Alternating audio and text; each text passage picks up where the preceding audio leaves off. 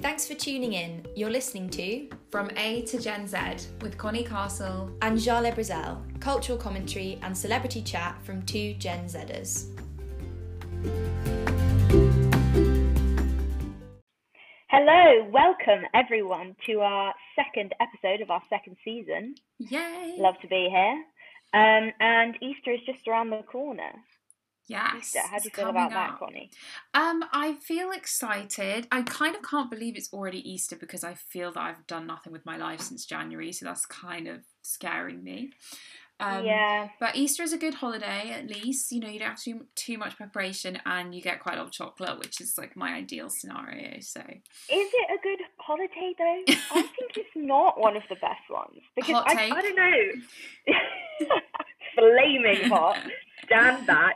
I think it's just because in my family, at least, we just Easter means nothing to Mm. us. Like we don't do anything. I had never heard of the fact that you're meant to eat lamb or whatever it is you're meant to eat at Easter until like last year.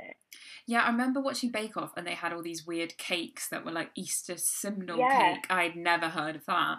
Um, Never heard of that. We never really, I mean, I think in years past we might have done a roast like once or twice, but it was never a thing um, in our house. Yeah. Like an Easter And the meal. only thing I can think of is hot cross buns, which Oh, yeah. bang. To be fair, Yeah. I smash hot cross buns. But apart from that, and the chocolate, like I've never even done an Easter egg hunt. okay, you haven't lived. I've done a lot of Easter egg hunts in my life. Like we we do one pretty much every year. Um, and they are they're just so fun. I mean, the idea Where of do you do it? Around your house? in the garden usually. You could do it in the house. It's it's really fun also um like when the adults hide it, how they find cute places to hide them. That's nice when they Aw. find like a little ledge or like inside a watering can. That's cute. Um, Oh, that's and it becomes cute. really competitive because you and the other people are like running for the eggs. It's great Yeah. fun. I would I think you should try it as a lockdown Easter because I mean Yeah, that does sound good. yeah, you and your mum could do one. yeah, we'll do it for each other. So Yeah, exactly. manically running around. But when you say adults, are you counting? Do you are you still a, a child in this scenario? In this scenario, I'm Are you- obviously a child. Um, okay, yeah. because I'm baby and I will be for the rest of my life as far as I'm concerned. But yeah, I'm I, that is kind of something that I think would be quite fun as a parent because like Christmas, you have to think a lot and spend a lot Yeah. of money. But I think Easter's a lot better for a parent because chocolate's not that expensive, and then the hiding their eggs Yeah. like, could be fun, you know. So, and you just hide it in random places. It isn't like a treasure hunt where you have to do clues and stuff. No, we'd never got that Yeah. elaborate. Um, but one Mm. could if one was bored, I'm guessing. But no, yeah, it's usually just around the garden, and you look for like the brightly coloured foil and run. Yeah. Yeah. oh, that does sound nice. Maybe I will do that. Maybe I should make some Easter traditions happen. Yeah, why not? Do you have Mm. a, a favourite Easter egg? Are you like a cream egg girl, mini eggs? Any? Actually, oh my gosh, that's so true. I have not had a cream egg yet this year. Me It's been Very good. That is that is such a visceral sugar rush when you have one of those. That like sets you up for the day. Do you know what I mean? Yeah, just- honestly, I remember the first time I had one because I, I lived in Brussels before, and that, they're not a thing there, obviously. I just could not figure out like what it was inside, how it looks like an egg, but it tastes like pure sugar. Um, Yeah, it is pure. It's like molten sugar. And also, this is like boring, but I'll tell you anyway. I have like you know you have sensitive teeth. Oh yeah. So like Marmite, I love Marmite, but that's a real danger for me because if it gets on like the sensitive bits, like I didn't know Marmite hurts teeth. That's crazy. Yeah, it's a weird one, but the the rest of the stuff that really is not good for it is sweet. So Mm. a cream egg is like so dangerous. It's like a red flag. But Oh, that kind of makes me want it more, you know. forbidden. Yeah, forbidden fruit tastes sweet. So yeah, I haven't had a cream egg yet. Other than that, for my actual Easter egg, you know, I'm bougie. I like a Mm. Lindt one. I can't resist those little Lindor ones. You know, Oh, the red little wrappers. yeah. literal heaven. I love those. What's your fave? What's your favourite egg? Um, that's a good question. I'm also a fan of Lindt. Um, yeah, I think I, would, I usually get the Lindt bunny, like the quite big one. Oh yeah. Um, I actually M&S because my granny shops in M&S and she gives us an Easter egg. Um, so I've had an M&S one for the last couple of years and they're pretty good. Chocolate tastes good. Um, Yeah. They're usually quite bougie as well, like one of the fancy ones, not like a Percy pig. But I have seen this year that Percy is in in Easter egg form. You can buy like a massive Percy pig egg, but it does not look like it would be for me because I think it's like strawberry flavored chocolate, maybe because he's obviously pink. Whoa. So it's quite Yeah. a niche niche egg. But if anyone wants to check it out, Yeah, maybe we should do a tasting, a live tasting Definitely. next time. that would that would be really fun. We should we can go live on Instagram. Love A it. dream. Stay tuned for that, guys. Look out, we might do it. You never know.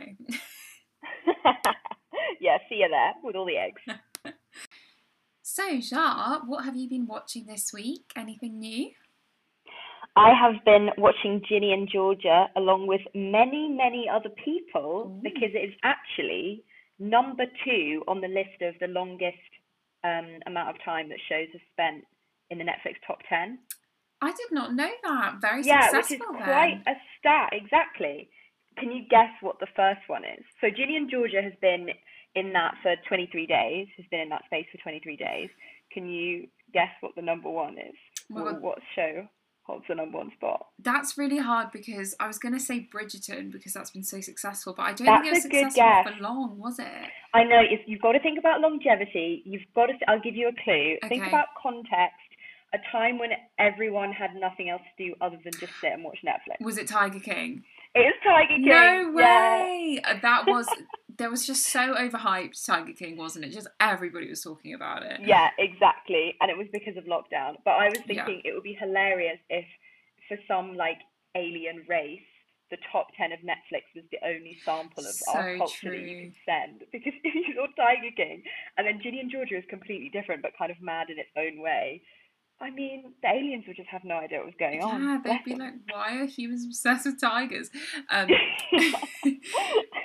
what are tigers even? Maybe they wouldn't have tigers. yeah, true. Um, so yeah, so loads of people have been watching it. It's a TV series about a new family which moves to a suburban town in America Mhm. called Wellsbury, which is just such a cliche because it's like you know everyone's rich and healthy and it's just like oh, oh god. gosh. Anyway, um, so Georgia is the mum, um, and she had her daughter Ginny when she was 15. And the backstory of that is gradually revealed throughout the series. So you get these Oh. flashbacks, which does that really stereotypical cliche thing of, you know, when the flashback is like shot in kind of a blue light, it's like a filters on it where it's slightly faded. Um, so that's how you know it's a flashback. And also there are different actors and stuff, but that will just warm you up to the to the level of show that we're discussing here. Okay, nice. so like sepia shots of the past, and um, so Georgia is the character. I don't know if you've seen this drama on Twitter, but there's a scene where Ginny, her daughter, accuses her of going through men faster than Taylor Swift, Oh yes, Um, I have seen yeah. this. and Taylor Swift called that out on Twitter and said. 2010 called and wants its lazy, deeply sexist joke back. Lol, take that, Yeah. Gin in Georgia. I don't know why I just did that accent. I don't even know if Taylor Swift talked about that, but okay, there we go. Um, yeah, basically Georgia is the best thing about the show.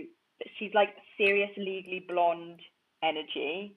She turns up to school to drop off her son in kind of a cut-out hot pink dress in a convertible, which is obviously my dream. Um, she does have quite a questionable southern accent because she's meant to be from, I think, Alabama. Um, but again, you just roll with it. You just there's a lot of things you just roll with in this show.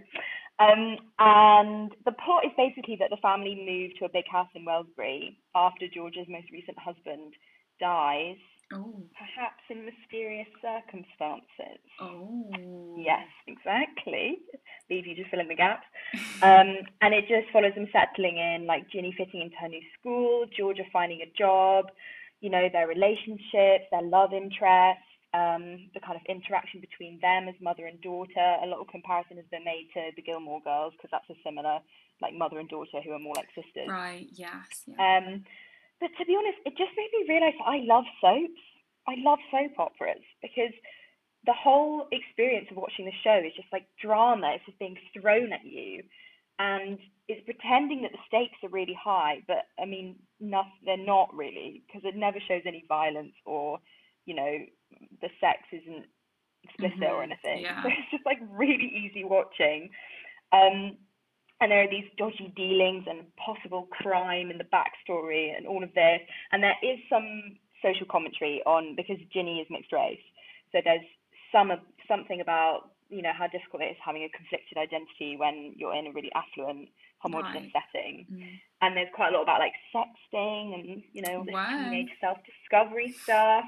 Um, but to be honest, I mean that's fine. That's great that they're exploring those issues. But the reason I enjoyed it so much is just it's part of that Netflix sheen when they have these shows that just really polished and like the filming is very smooth and expensive looking and everyone's very attractive and the plot just washes over you and actually to be honest there were loads of set pieces which had no right to be as visually entertaining as they were but there's like there's like a random high school musical bit where they all break into a dance like a kind of coordinated dance. And then there's another bit where there's a casino night and then there's a halloween party which also has like a kind of entrance sequence of everyone coming in like it's a ball. I mean maybe i'm just deprived of like going to things but I found those bits really entertaining as well. So i don't know are you intrigued by that I'm very intrigued by it. It's sounding to me a little bit reminiscent of Virgin River, which I don't know if you remember, but I talked about um, Yes. back in like December or something. Um, although that sounds like maybe a bit more of a a middle-aged version of this because obviously this has a teenager um, and that's about like i don't know 30 year old kind of lady Mm, and her love interest yeah. is a bit older so I'm, I'm very intrigued. Sounds right up my street. The flashbacks, Yeah. that was what I was going to say, sounded a lot like Virgin River.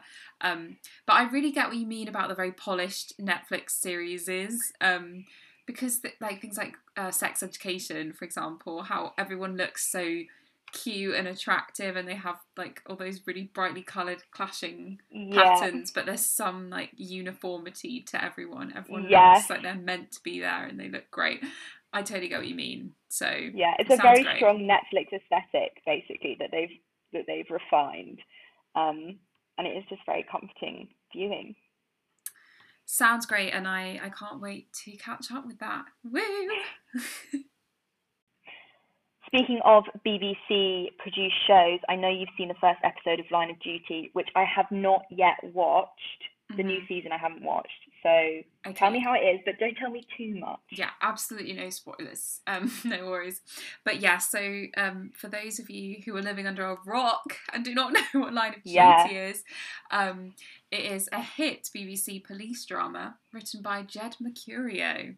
Um, and it's returned. So Sunday nights at nine from now on will be Line of Duty nights. I'm really excited. Um, yeah, so this is its sixth series. It's been very successful. Um, uh, yeah, and in case you didn't know, basically it follows three main characters. Um, Detective Sergeant Steve Arnott, Detective Inspector Kate Fleming, Fleming, and Superintendent Ted Hastings, who work in AC12, which is basically a police anti corruption unit. Uh, so they're the police who police the police. Lol.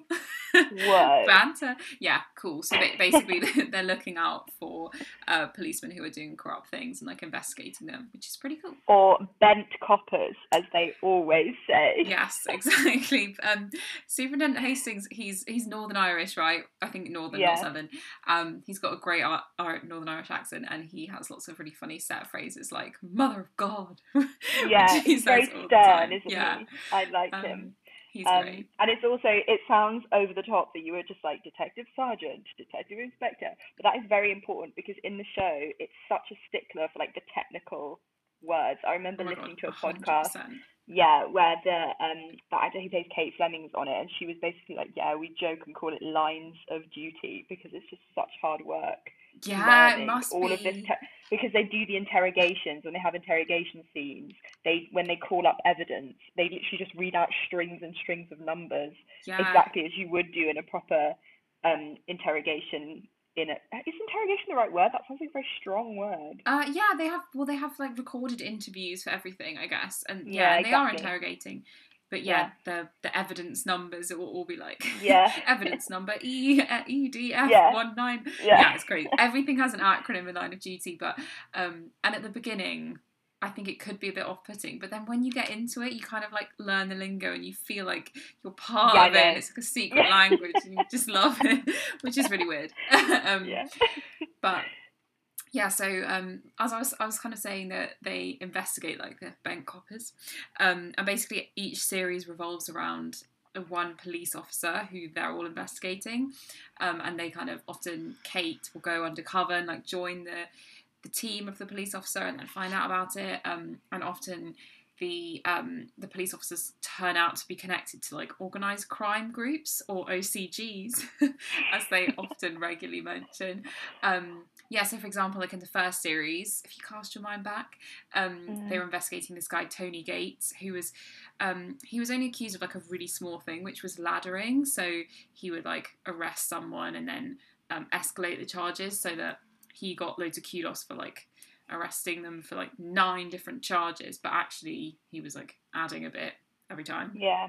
But then it turned out to be uh, that he was involved in like loads of much worse stuff. Mm. Um, and from then, the series has kind of like exploded, and there've been really yeah. cool um, series and really cool investigations. Like one where they were investigating like a firearms officer, so um, everyone was like, armed police everywhere. It was really yeah. cool. Um, yeah, and then uh, things are kind of linked in a really cool way. Uh, something that Jed Mercurio does really well. By the way, he's like a, a medical doctor or something and a paramedic he worked as. So he is obviously insanely clever and also just a, a really box. good writer. Yeah, so he kind yeah. of like gets in the mind of, I don't know, emergency vibes. Mm, um, yeah. Something he's really good at is kind of changing your perception and making you think one thing and then suddenly reversing your expectations. Um, so one series, series two, I think, is they're inspecting this woman, Lindsay Denton, and for the whole thing, you're like, okay, but she definitely did it. And then the next episode, you're like, well, of course she didn't do it. Yeah. Um, and the most he, recent, he plays you. He plays he you really like a puppet does. on a string. But something really interesting with that, I think, is part of his method of how he maintains that being so successful is that he only releases the episodes to actors like a couple of episodes in advance. Um, so even if you're playing one of the characters on the show, you don't know if you're a bent copper or not. Yeah, that's So you really don't know your own arc. So to re- retain that ambiguity, it's like a really I was about to say it's really heavily policed. fun.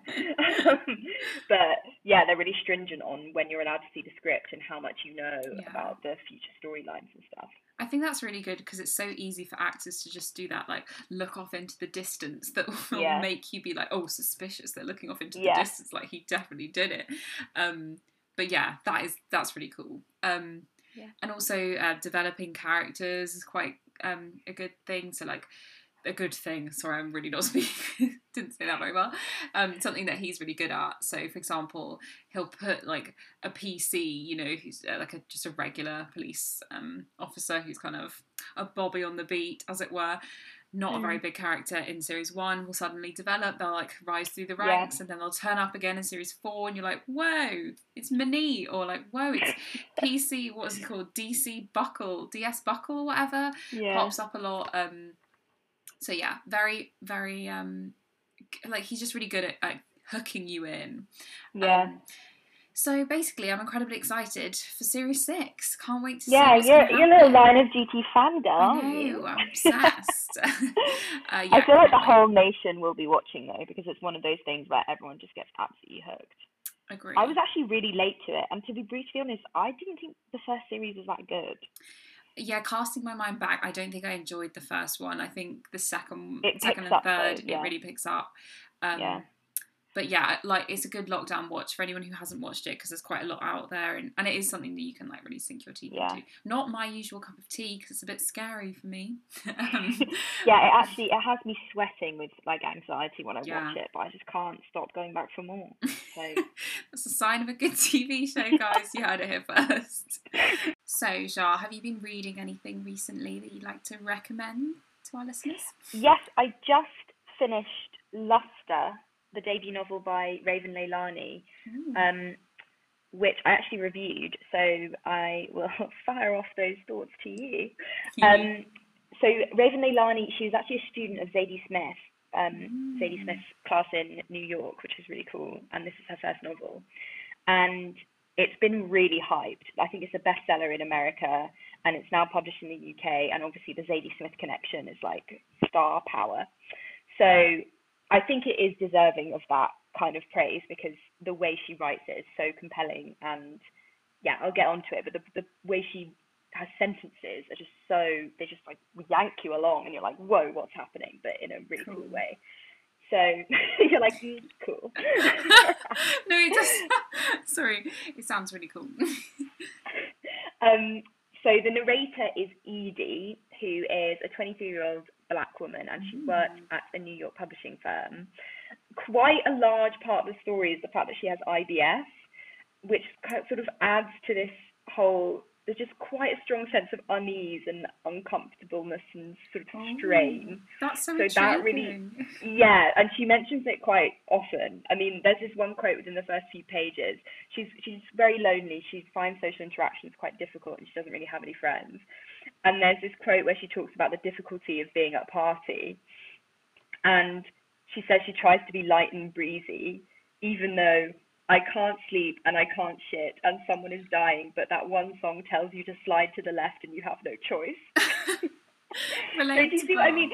And that's that's like really typical of her writing. It's it's quite bleak, but it's also really funny. Mm. And it starts off doing one thing, and then by the end, it's kind of twisted into something really completely different. Um, so quite a lot of the themes of the novel are familiar from books that I would describe as quite similar in what they're talking about. So Mhm. I was thinking of um, I don't know if you've heard of Megan Nolan's recent book Acts of Desperation, which is also about a young woman who like enters quite a you know not very healthy relationship, and it's Oh, all about her navigating that. And it's kind of the quote messy young woman genre, which we've seen quite a lot of. I mean, you could arguably put Dolly Alderton's um, Yeah. memoir in that as well. It's kind of like navigating. Queenie. Yeah. Yeah, absolutely. Yeah, it's very. I thought it was very similar to Queenie because it also has that exposure of everyday racism. It really goes into that well. Um, but whereas Queenie is set in the UK, obviously this is set in America. Um, and the difference is that Edie is very self-aware that she's like that.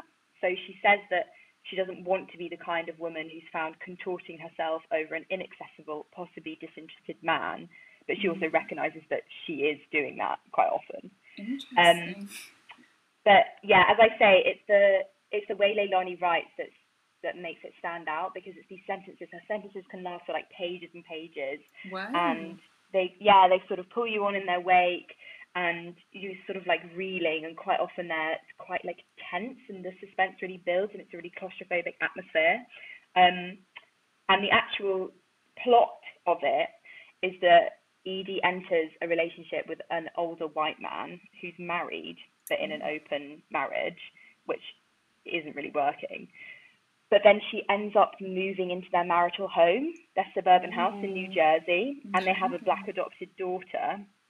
Um, and she kind of half jokes that she's been drafted in as a trusty black spirit guide to their teenage daughter because they're the married couple are both white and their daughter is black and it's stuff like they clearly haven't you know they don't know how to do her hair properly and all of these kind of and there's also kind of a run in with the police that introduces those shades of institutional racism that have become horribly familiar now Mm. um, and stuff like that.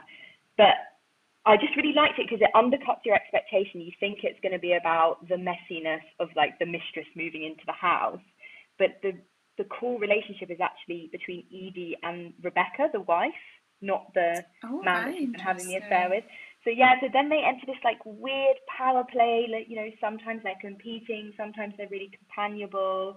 Um, it's pretty ambiguous. It's quite surreal at times because it's set in this suburban um, street, but there's like a lurking sense of threat, and it's like a lot of things going on under the surface. Um, but I just I really enjoyed it because I haven't really read anything like that before, and it's punctuated by these quite cutting observations about modern life and millennial life in particular, um, which is always like quite funny. Like she, there's this bit where Edie jokes that when she needs a bit of emotional bolstering, she looks in the mirror and says old Tumblr affirmations to herself, which I just thought was really funny because it's literally like you know on Instagram you follow those accounts that are like drink water, love yourself, leave Mm. toxic people behind.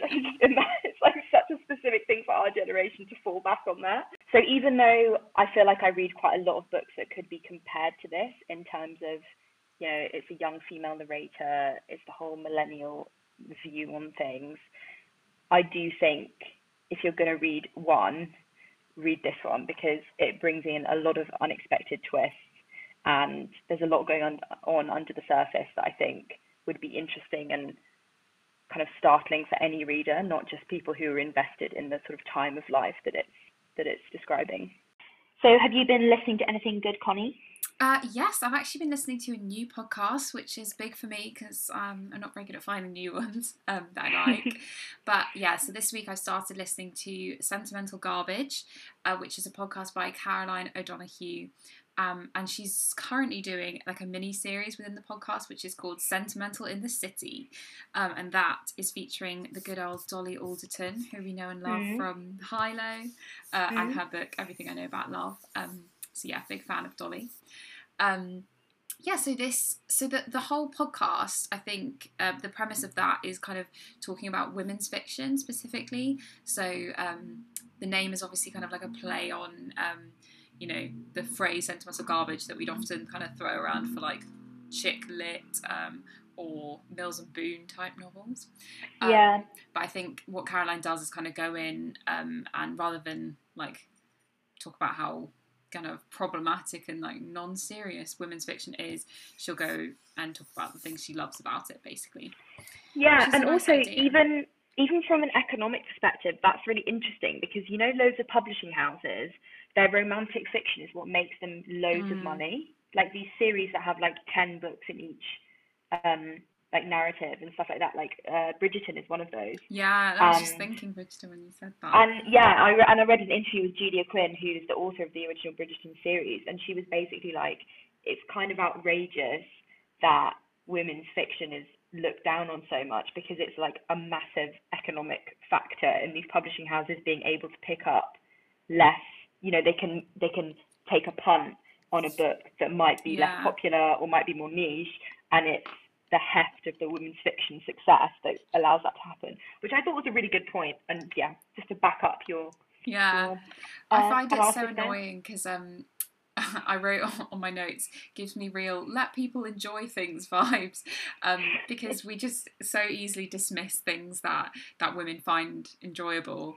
And particularly yeah. like with teenage girls like everything a teenage girl likes we're like oh my god disgusting like what the hell? That's ridiculous. Like, imagine think about One Direction and um, yeah. uh, yeah just everything that that is associated with teenage girls is kind of like god they're crazy fangirls. But yeah. um, there's so much to to uh, to find that's enjoyable and meaningful in um, mm. romance novels and maybe not like the smutty Mills and Boon vibes, but still, yeah. you know, you can you can find things that that like appeal, and that is really mm. important. Mm. Um, commercial being commercially attractive is important mm. in publishing. So, yeah. like you were saying. Anyway, that was a bit of a tangent, um, but this limited series basically involves uh, Dolly and Caroline discussing Sex and City series by series. So, as we know, me and Jar are big Sex and City fans. Um, and in fact, Whack, the, the segment that we used to, well, we might still be doing, our segment, yeah. Whack or Woke, was born out of Sex and City because we were like yeah. talking about what we wanted to discuss and we both love Sex and City. So, yeah. Yeah, exactly. Um, lovely to find another podcast that's like thinking about Sex and City. Um, um, yeah, so they, they kind of preface the this the podcast by talking about how they're not going to deconstruct the problematic elements. So they're basically like, we're not going to do a mm. Connie and Jar, um, but kind of talk about. Did they say that specifically? They yeah, called us out, didn't they? they were like referencing our favourite podcast from A to Gen Z with Connie and Jar. Yeah. Um, yeah.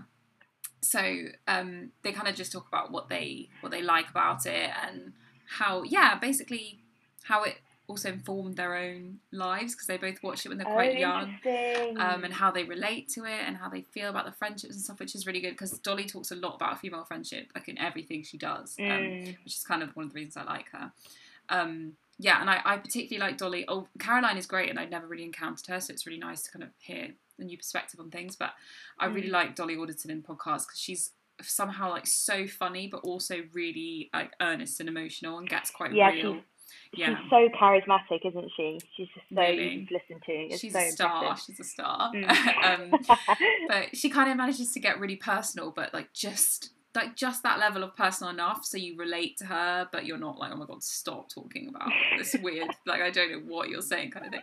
But you always want to know more. Um, and yeah, there was a particular moment in it which I thought was really interesting. With so they're talking about series one in the episode that I was just listening to. Um, yeah, I didn't mention that, but every episode will be one of the series. So I think that's quite a good way to do it because they can kind of zoom in on episodes that were really good and then maybe ignore bits that are less mm. kind of mm. interesting to talk about.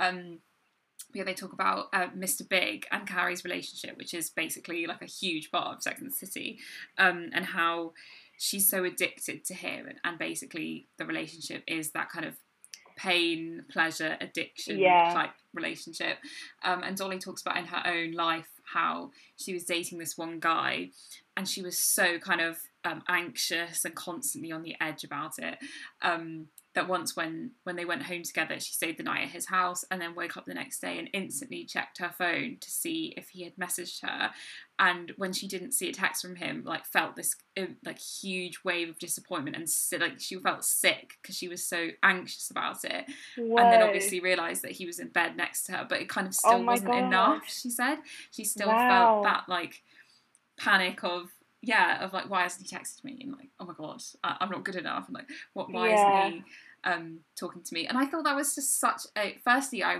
really applauded her for sharing something like super emotional and personal. Um, and I thought that was kind of interesting to talk about with you, just because I feel like yeah, Carrie's relationship with Big is so relatable in so many ways, but also it's one of the reasons why people hate Sex and the City because yeah. they find it so frustrating to watch and they think she's so like over the top and dramatic about it. I don't know. I just wanted to get your mm. thoughts on that. Like, do you feel like she's relatable? Because you're quite. I feel like you're very measured and and level headed about relationships. yeah, you're like, more of this. compliments, but you're you're, you're really good and and you you never seem to lose your cool. I feel like you always have some level of control of like, oh my god, I know what's happening and this aspect. But oh, I have so great. literally been the Carrie in the relationship so bad. Like I remember those feelings of like, oh my god, like I like you can't even enjoy the person because you're so anxious about when you're not going to be with them kind of vibes. So yeah, what do you think? Tell me. I I just think I think it's a personality thing, and I think I've I've never really got a kick out of that like uncertainty. That's like my mm. least favorite bit. I know it's really exciting because it's often like when you're because it's when you don't know the rhythms of the other person enough and you're getting to know each other still and yeah. everything's like exciting and they might like you they might not they might love you they might not. And i can completely see why that's the most exciting bit for people because that's like the passion and when everything's at its height. And this makes me sound like an old woman but it just stresses me out. Like i i just find that uncertainty quite unnerving. Not because not necessarily because i think like because I'm insecure about it, but I don't like that's not my favorite bit. Yeah. So I understand, and I and I think they portray it in Sex and the City really well because it's as you say, she's completely addicted and hooked on that feeling, and it is a kind of hit situation. Like she's yeah. always waiting for the next hit of, you know, it's really high highs, really low lows. Um, but for one reason or another, I just I get my kicks elsewhere, you know, from that perspective. I don't know. I Love it. I think I think that's really mature in a way because I think so many people, even though they don't like to admit it, they just love the drama. Yeah, like Pam I've got Ginny and Georgia for if I want the drama. True. yeah, get your kicks from your Netflix original series, guys, not from your boyfriends. Um, yeah, I think I would kind of agree that um, after having one of those awful relationships, I was then like, I never want that again. Yeah. because it's just too much for stress, and you're not, you're never enjoying yourself, are you? If you're mm. constantly mm. on the edge. Um, yeah. But I think that's important because I think it's also you need to experience an element of it. It's just a classic. You need to experience it to know what you don't mm. want, in a way. Because and I and I feel like it's quite a familiar thing that you have something like that when you're quite young. And I think yeah. that's another element of why the Carrie thing is quite annoying because True. it's meant to be when she's had quite a lot of experience and she should be a bit more discerning. Well, should be, you know, I'm passing judgment here. But I think so it's relatable because often people go through it when they're at a younger stage, but when she's mm. still and she doesn't learn from it. Yeah. She just like keeps going back for more even when it's like, clearly quite damaging. So that's also kind of a difficult element of it too.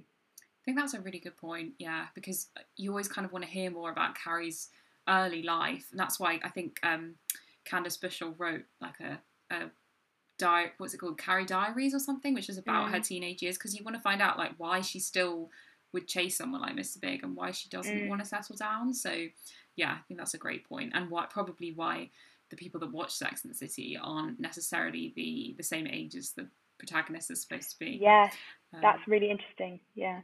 'Cause you get- Damn, we should do that. We should steal that, but they've stolen our ideas. steal their idea. Watch out, Caroline and Dolly. We're coming Yeah. for you. Um, I also just wanted to share a really great tweet that Caroline wrote, which made me love her a lot. Um, she wrote, Okay, this is niche, but I find most podcasts that are made by big studios extremely uncompelling. I don't actually want radio quality podcasts. I want two losers in a cupboard trying very hard to make something that they don't know if there's an audience for. oh my god, it's us. I just found it so relatable. I was like, Caroline, please love us. I'm definitely going to try and retweet that and, Yeah. get her attention because that is what our podcast is. We should, Um, we should make that our bio. Two losers in a cupboard trying very hard to make something that they don't know if there's an audience for. yes, 100%.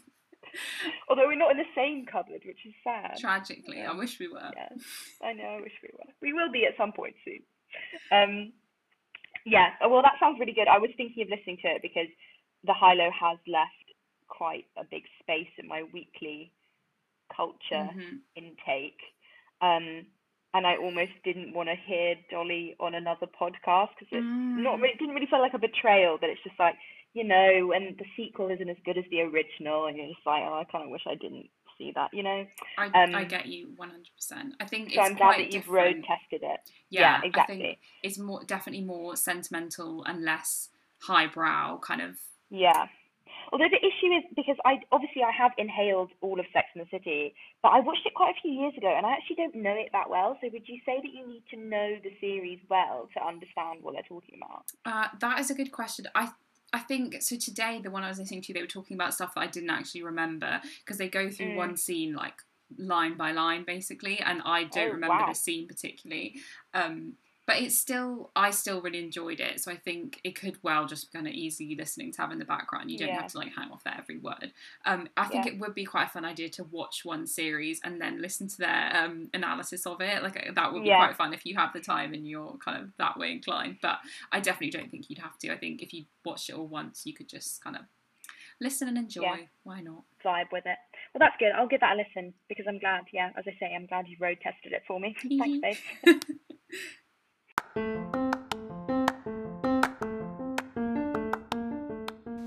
Welcome to From A List to Gen Z. The segment where we talk in detail about the wild, wild world of celebrities.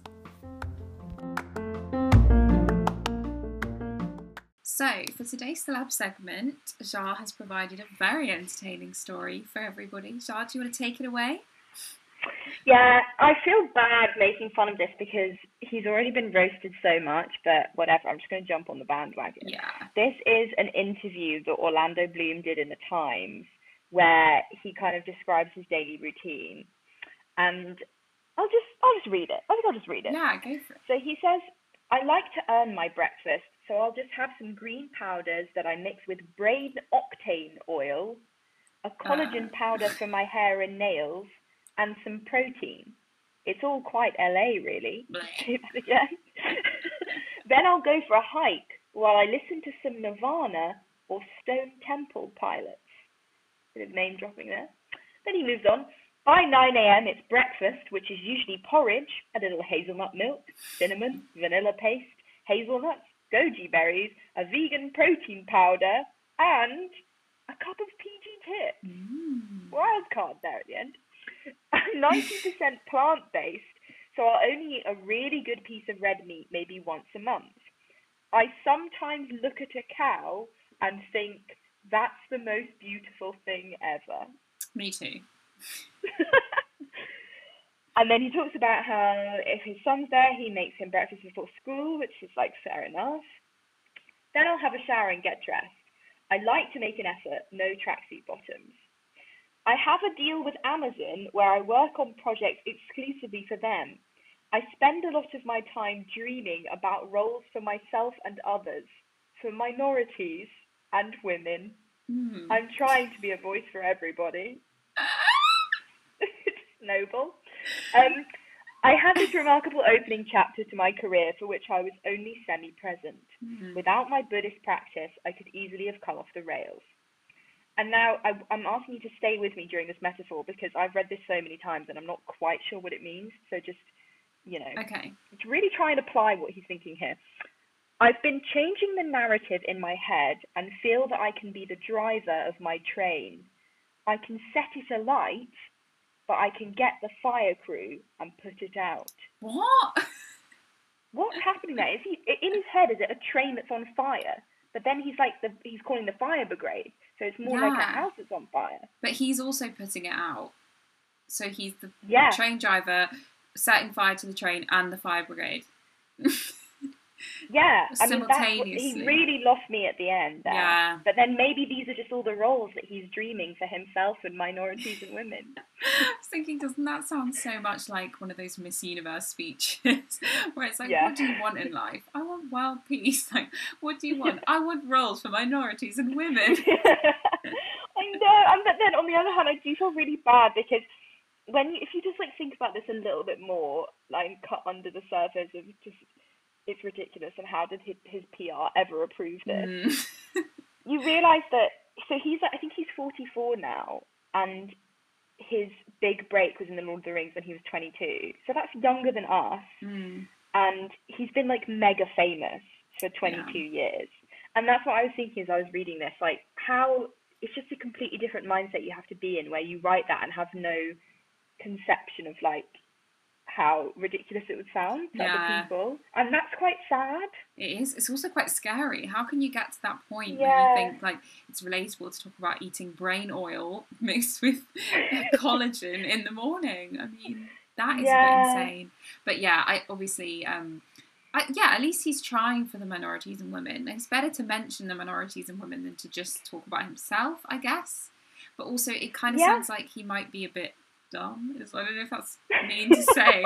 um, and he's just kind of heard that idea and jumped on it and feels like he has to uh, shoehorn it into. yeah i know what you mean it's it has the energy of like he has a poster on his computer that says like minorities women and then he's just like remember to put it Yeah, or his publicist is just like, just always talk about the minorities and women. Just Yeah. get that out there. yeah yeah the other the other part of it which is probably worth delving into a bit is that i like how he mentions pg tips because Mm. clearly that's a very like down to earth element but then it's a very it's a very calculated name drop of nirvana and stone temple pilots So you know there's an insight to orlando bloom's personality that we perhaps didn't have before no?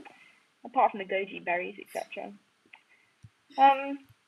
Anyway, so yeah, basically, I'm just piling on most of Twitter with rinsing him for that. There's actually a really funny video doing the rounds of a guy reading this in a really strong Cockney accent, which I would recommend because That It's just like a- a I mean, that's what the internet really excels at. It's just like this mishmash of different things that you'd never think to put together, but it really works.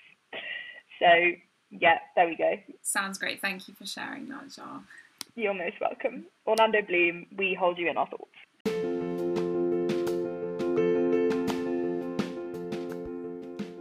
Now it's time for Nice Nuggets of News, a segment where we discuss uplifting news stories that might have passed you by.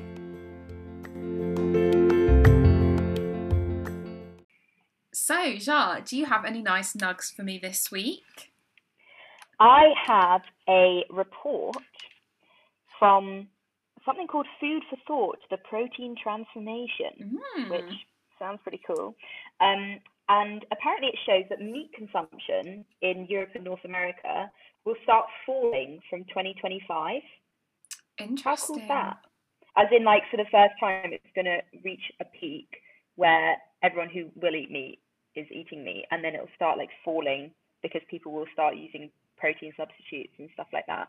Which Mm. I think is interesting because I feel bad about this, but we're not very representative of our generation Mm. on this because I feel like most people are veg or vegan who are our age, and I've just never even contemplated it. Is that really bad?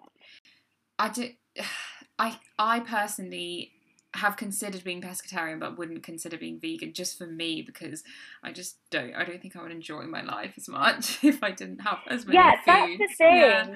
I think that's the payoff, isn't it? Because it's like a personal sort of like fulfillment pleasure thing versus how important you think Yeah. it is, or like, well, it's kind of facts, like how important it is for the environment and how much impact you could make from that perspective. To be honest, this is kind of weird timing because in the past week, we've only just started buying oat milk. And I would say I have Mm. finessed that transition. Okay. I have it in tea now. So that's something. And what do you think? Have you noticed a difference between normal milk? Yeah, like it does taste different. Um, but like I'm not really that bothered by it. Okay. So that's something. But I don't know. I just thought it was, you know, that's a good thing to to hear that it's going to make such a big impact. Apparently, the shift to plant-based quote meat and eggs could save more than one gigaton of CO2 by 2035. Crikey. What's a plant-based egg, by the way, as well? Do we know that or not? I think maybe the plant-based was referring to the meat and the Oh, okay. eggs was just like separate. So that's hilarious. so that's where your mind goes. I feel like a plant-based egg would just be like a falafel. Yeah, and what what could substitute eggs? Because that's uh, one thing that I have difficulty with. Like, could you substitute an egg? Like, what instead of having scrambled eggs, what could a vegan have? You know, that's why I think. Hmm. Yeah, I think But anyway, things sorry. out there, but I'm not. Yeah, um, but yeah, apparently that amount of CO2 is equivalent to Japan going carbon neutral for a whole year. Wow. That's positive. Yeah, brilliant news. Very good news. Um, anything else on the on the books this week, Jean? Consulting my tome. yes, actually, there's also news that in Wales, um, it's going to be introduced in 2022 that they they have to have lessons about racism and contributions that Black, Asian, and minority ethnic communities have made to like the history of the UK. Oh. Which Ooh.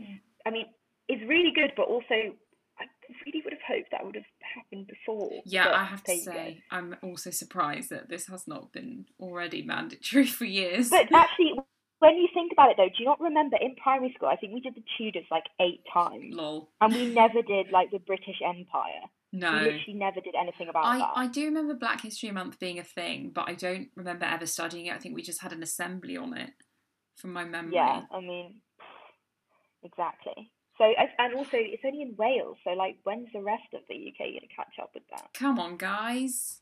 Yeah, come on, we're waiting. Get with it.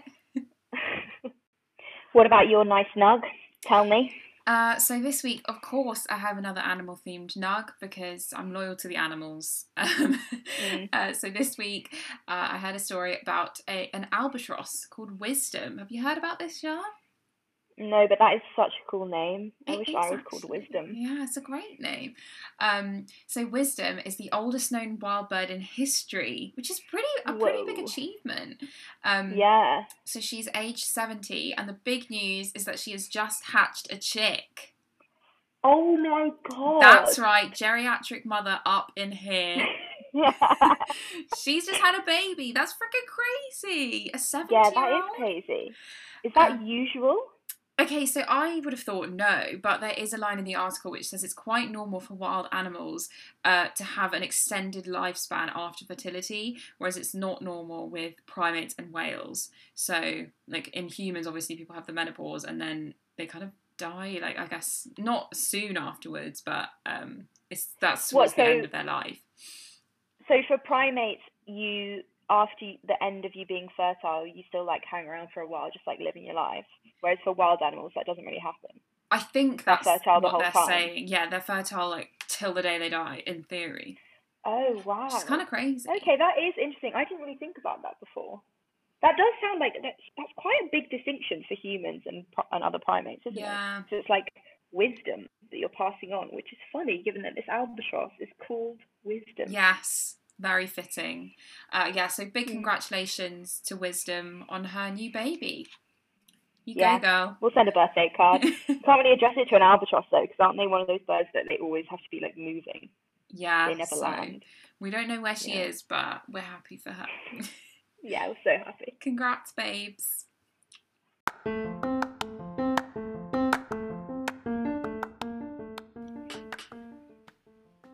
Welcome to this, Or that. where we pit two popular items against each other. and see which one comes out on top.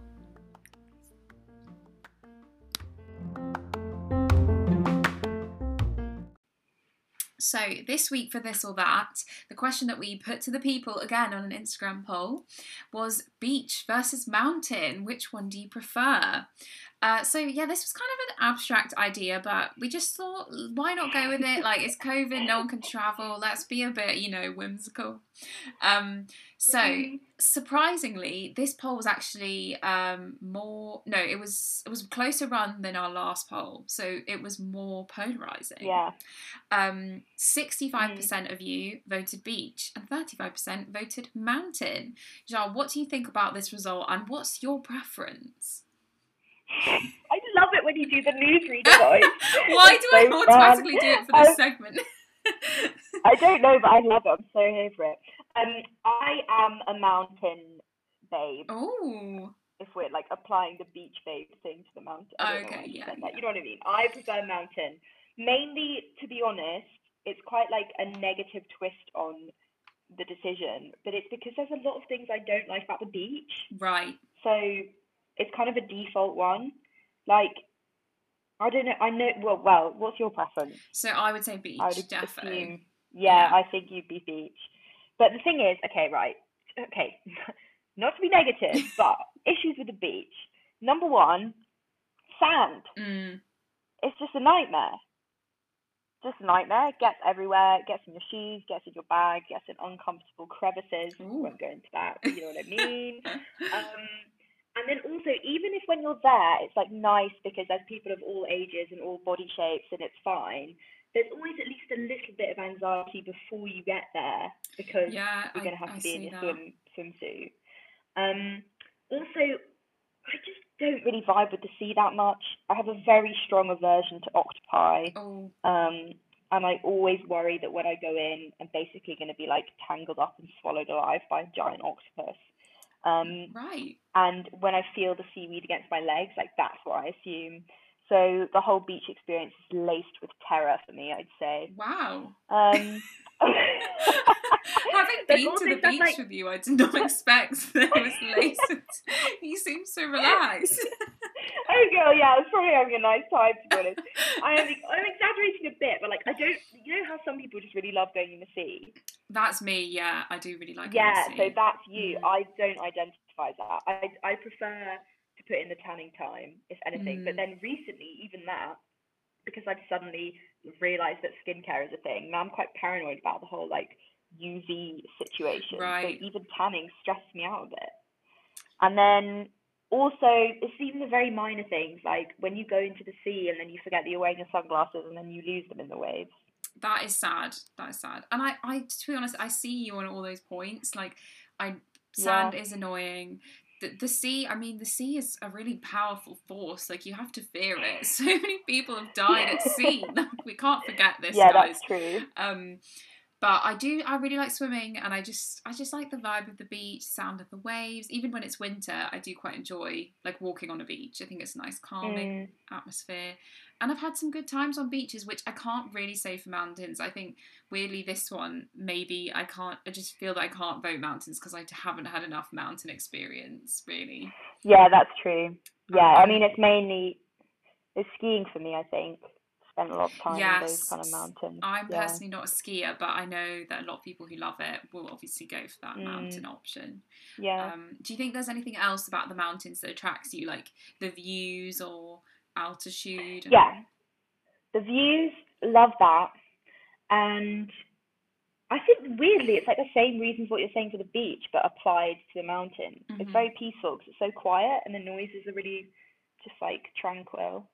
Um, and it's often when you get that high, if you're, you know, if you're going quite high, we're talking high mountains, not like hillocks, then it's often quite sunny and Okay. stronger sun because you're closer to the sun. I thought it's like So- snowy on the top of mountains. Is that not right? Yeah, they're snow covered. It's a weird combo Oh, like they're okay. snow covered, but it's also sunny, which is like an ideal. Oh yeah, because you have to wear Um, sun cream, don't you, when you yeah, ski? you have to wear goggles and stuff. Exactly. Also, the UV problem. You see, it's a problem wherever you go. Yes. Um, so that's why I'd say mountain. I think. Yeah. Intriguing. Uh, would you say you're a hiker? Like, do you enjoy walking up the mountains? Because that's another reservation I have about them. I don't really like vertical walking, you know. Yeah, yeah, I'm not that fussed about walk. I do, I will, I can, but you know, I get very hungry and then I get very grumpy, as you know. Yeah, hanger is not. Yeah. It's not the one. I also get hungry. Um, nice. so yeah, I, I don't. I think trying to search like really search my memories for mountain experience i only have, really have one that i would say which i'm probably forgetting like nine things but i've never skied so i remember once when i went to vietnam with my sister which was like four years ago or something um, we went on this kind of like pre-organized trip to halong bay which is this really cool like I don't know, even know what it is, a bay with rocks in it. It's pretty cool. And for one night, we, we went on this island, and the the Vietnamese guide guy, he was really nice. Um, he was like, okay, so there's two options for today, and like like one is a really chill walk, and the other one is quite a serious hike. Like you have to go to another island and then a hike and all this Mm. stuff. So obviously my sister and I were like, oh, let's do the chill one because we have no equipment. Yeah. And some of the girls arrived with like, I don't know what they're called, like those walking stick things, Oh um, yeah. proper yeah. hiking boots and stuff. And I was wearing, I think I was wearing flip flops and a skirt. Oh. so I was like, yeah, so we'll go on the walk. Like that'll be really chill. It turned out to be like a full on hike up a mountain, which was completely No. vertical. I was wearing a bodycon like jersey skirt, which was Ah. not appropriate for the occasion. And the, the guide nearly fell off the mountain at one point, and one of the Oh other members of the, of the like group had to pull him back.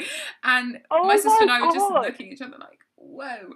Um, we got so Why didn't anyone tell you? Because Surely I- they could have said beforehand. I think it's because the guide's English wasn't that good, so maybe he had explained. Like, I think he also just didn't want to say to us like you're wearing inappropriate clothing, but he probably should. I think he was actually wearing flip flops as well, so maybe it was just a very chill hike for him. but for us, it was quite intense.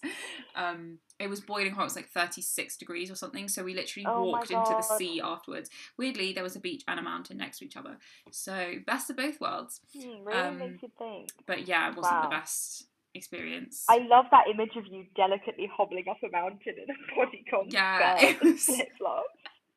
it was not the one, you know. Um, but that, yeah, that's pretty much my only mountain experience. I would, I would like to go skiing, and I, the views look sick, but I'm not a sporty Mm. so IDK.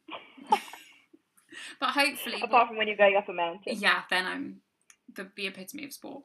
Um, but Yeah. hopefully, both of us will be on either a beach or a mountain soon when we're able to travel. Yes. Oh my god, can you imagine?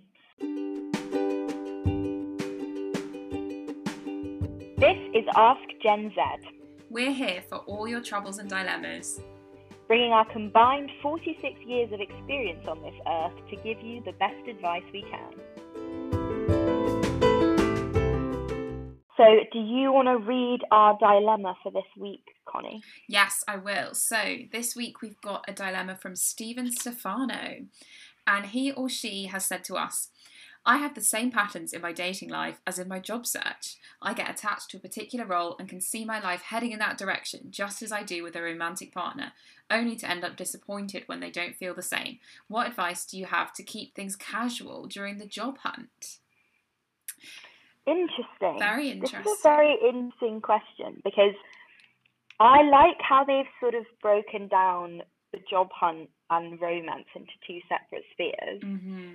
But I'm wondering if that's a helpful way to think about it or if it's maybe a bit of a hindrance Mm-hmm. because I know from bitter experience, you actually have to invest yourself quite a lot and emotionally invest quite a lot in a job when you're applying for it in order to do the best application you can. Yeah. You really need to envision yourself in that role and the kind of life you'd lead. Even stuff like, okay, like how far would I have to travel in each day?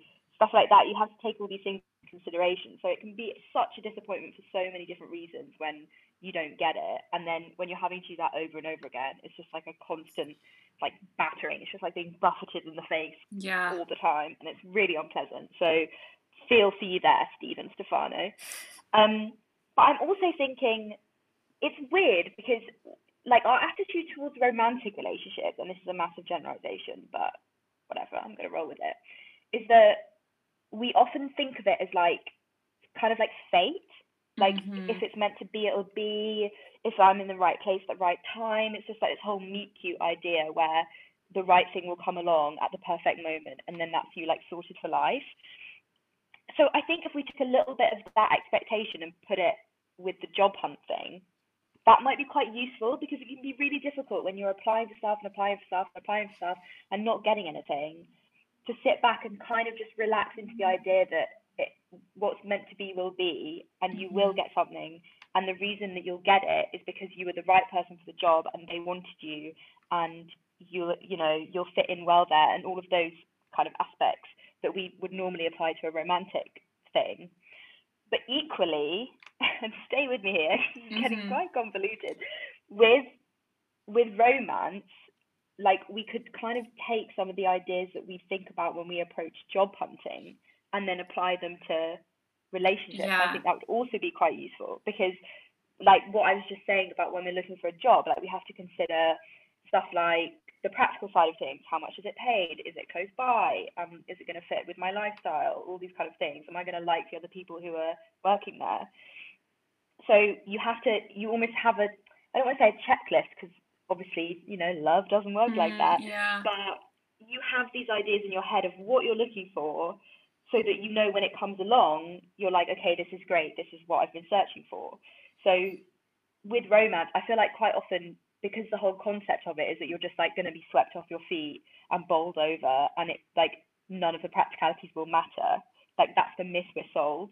When actually stuff like do you share a sense of humor with someone? Like are you going to want the same things from life a few years down the line or if that's the kind of long-term relationship Yeah. you want like all these practical considerations that we would think about for a job hunt i think you can also apply to a romantic relationship and that would be quite useful um Yeah, I completely agree. i feel like i feel like i've just delivered a thesis there yeah what do you think PhD. I was just going to say, it reminds me of when we, um, ages ago, when we listened to that Miley Cyrus podcast, where she was basically saying that she has kind of not like a list of requirements, but she she knows herself really well and she knows what she wants uh, when she's looking for somebody.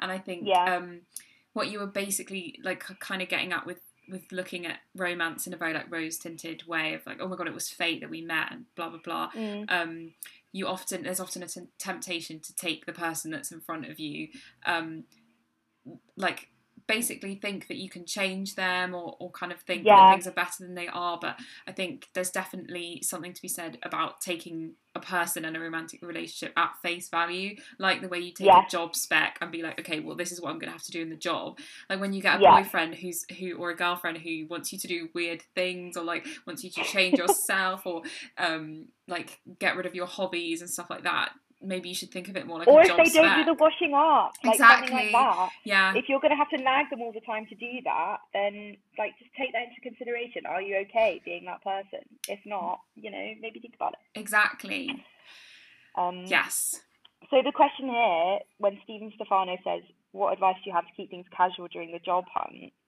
that's I mean, without wanting to be super patronising, I think maybe that's that's sort of the wrong attitude because that's basically impossible. If, if you Mhm. really want, like, if you want to get a job, it's very difficult unless you know you're looking for part-time stuff that's a bit more chill and flexible, whatever.